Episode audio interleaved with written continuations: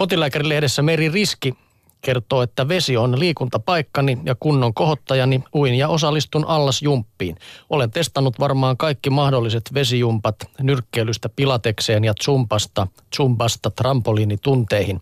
Jos syystä tai toisesta en pääse altaaseen, seison suihkussa nautiskelemassa ekologisesti ja vesilaskua ajatellen ihan liian kauan.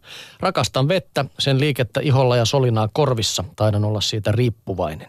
Muutama vuosi sitten innostuin joogasta ja tajusin, että rankka liikunta vaatii vastapainokseen lempeitä tapoja liikkua.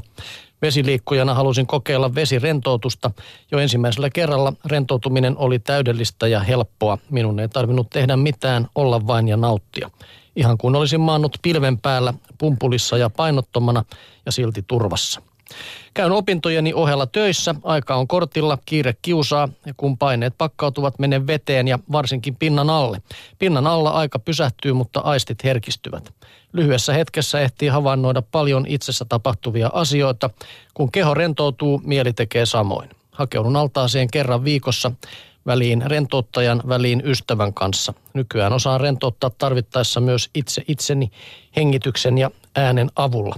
Toisinaan vesirentoutuksessa käytetään vedenalaista musiikkia. Vesipainottomuus ja musiikki saavat yhdessä aikaan euforisen tilan.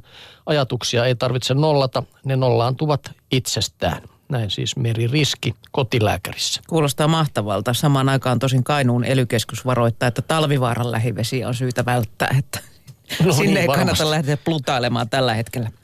No, sitten puhutaan liikunnasta ja lasten liikunnasta. Nimittäin vilkaisu tavallisen koulun pihalle osoittaa, että lapset ja nuoret ovat lihoneet. 7-18-vuotiaista on ylipainoisia tai lihavia 11-25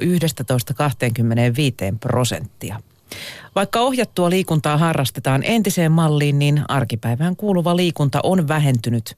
Liikuntaa opettavat Janne Ahonen ja Irin ja Lounassalo ovat työssään joutuneet todistamaan kehitystä, jossa tietokoneet ja viihdeelektroniikka ovat vallanneet tilaa perinteisiltä pihaleikeiltä ja peleiltä.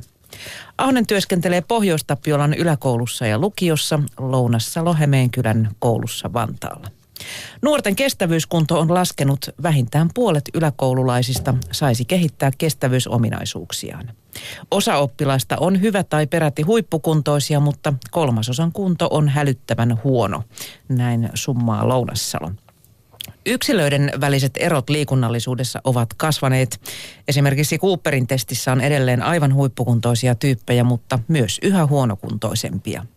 Pelkästään Tietsikan ääressä viihtyvien kavereiden fyysinen alamäki alkaa jo yläkoulussa. Ainoaksi liikunnaksi jää koulun liikuntatunti ja sinnekin tullaan farkuissa. Toinen ääripää on sitten kilpaurheilu. On huolestuttavaa, että lapsia jaotellaan kilparyhmiin jo pieninä, kun lapsen fyysinen kehitys on vielä kesken.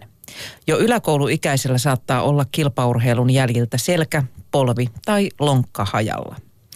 Nuorten vapaa-ajan liikunnasta vain murto-osa on huippuurheilua ja suurin osa kaveripiirin kesken pelaamista, skeittaamista ja vapaata liikkumista. Näin muistuttavat opettajat. Klassikolajit, esimerkiksi jääkiekko, jalkapallo, pesäpallo sekä salibändi ovat edelleen suosittuja koululiikunnassa. Tytöt pitävät näiden lisäksi tanssimisesta. Eniten tunneilla purnataan kuulemma uimisesta ja uusia lajeja pyritään tuomaan mukaan niin paljon kuin mahdollista. Pojat tykkäävät kamppailulajista, kuten vapaaottelussa, vapaaottelusta. Valinnaisessa liikunnassa on mahdollista ajaa karttingia, seinäkiipeillä tai ammuskella paintball-radalla. Melko paljon tullut uusia lajeja sitten omien kouluaikojen. On kyllä, että on muutakin kuin vaan hikistä. Silloin päästiin Jagalla pelaamaan squashia, jos oikein, oikein hyvä tuuri kävi. Sitten tähän katsauksen lopuksi annetaan Anna-lehdessä neuvoja, miten voidaan rauhoittaa oma pää. Kirjoita mieleen pulpahtavat asiat lyhyesti ylös. Luokittele merkinnät viikoittain neljään ryhmään jo hoidettuihin, hetkessä tehtäviin ja delegoitaviin asioihin. Ja sitten se neljäs ryhmä on toimilista.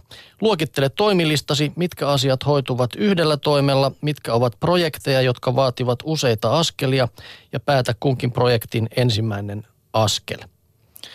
Päätä missä konkreettisessa paikassa otat kunkin askeleen puhelimessa, töissä. Lyö lukkoon, koska ryhdyt toimeen. Pidä päivittäin hengitys taukoja, laita kello soimaan kahdeksan minuutin päästä, istu mukavasti silmät kiinni, keskity vain omaan hengitykseesi ja kehosi tuntemuksiin ja harjaantuessasi pidennä aikaa. Tällä siis tarkoitus stressiä rauhoittaa.